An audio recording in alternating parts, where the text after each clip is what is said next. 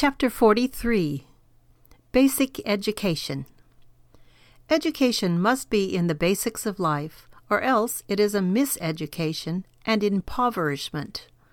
The three fundamental areas are first, religious education. Since the triune God is the creator and the most important fact of life, because he is life, John 14:6, to neglect him in our schools is to educate for ignorance.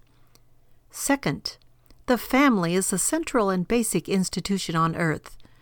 It is our first school, church, vocation, government, and much, much more.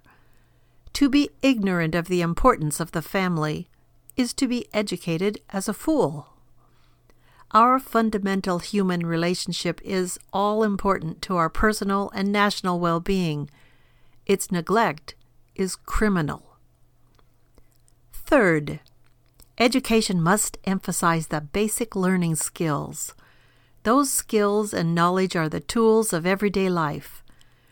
To educate a child poorly is like sending a soldier into battle without a gun. This is why the scriptures stress so strongly the importance of education.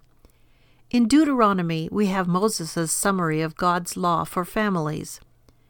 In Proverbs, we have instruction for a young man. Throughout Scripture, the instruction of the whole man is stressed. If we want to perish as a nation, we can do so easily by neglecting basic education. This is in fact, what many are doing. We are producing an unfit generation of drugged youth who are stumbling through life towards death. This must be what we want because too many of us work for it and pay for it.